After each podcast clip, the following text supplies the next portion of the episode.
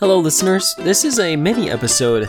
It's just a brief fact that I found interesting on the internet that I wanted to share with you.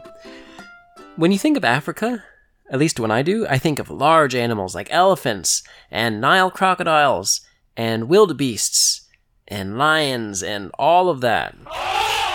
Well, Africa also has some very, very small animals. In fact, the smallest chameleon in the world comes from Madagascar, which is an island off the coast of Africa, part of Africa still.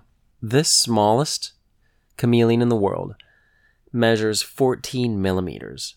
That is half an inch.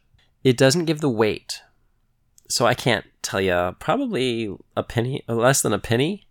Uh, but what you can imagine is holding up your thumb and that little tiny chameleon fitting on the tip of your thumb and just probably going from one crossing with its tail from one side to the other. They're not that big. They're what am I saying? They're small. They're teeny tiny. If you were in the jungle and you were just glancing around, you would never see it. It would look like a stem, a little twig.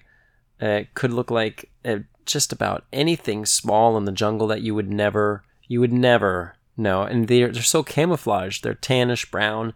They blend in. And that's part of their defense mechanism. They're small and camouflaged. By the way, I think this chameleon, if I pronounce it correctly, is called Brookesia nana. I don't know if I'm pronouncing that correctly, but uh, it's very small. So try to find a picture of it if you can. World's smallest chameleon. I'm Moosejaw Matt. Until next time, keep exploring your world.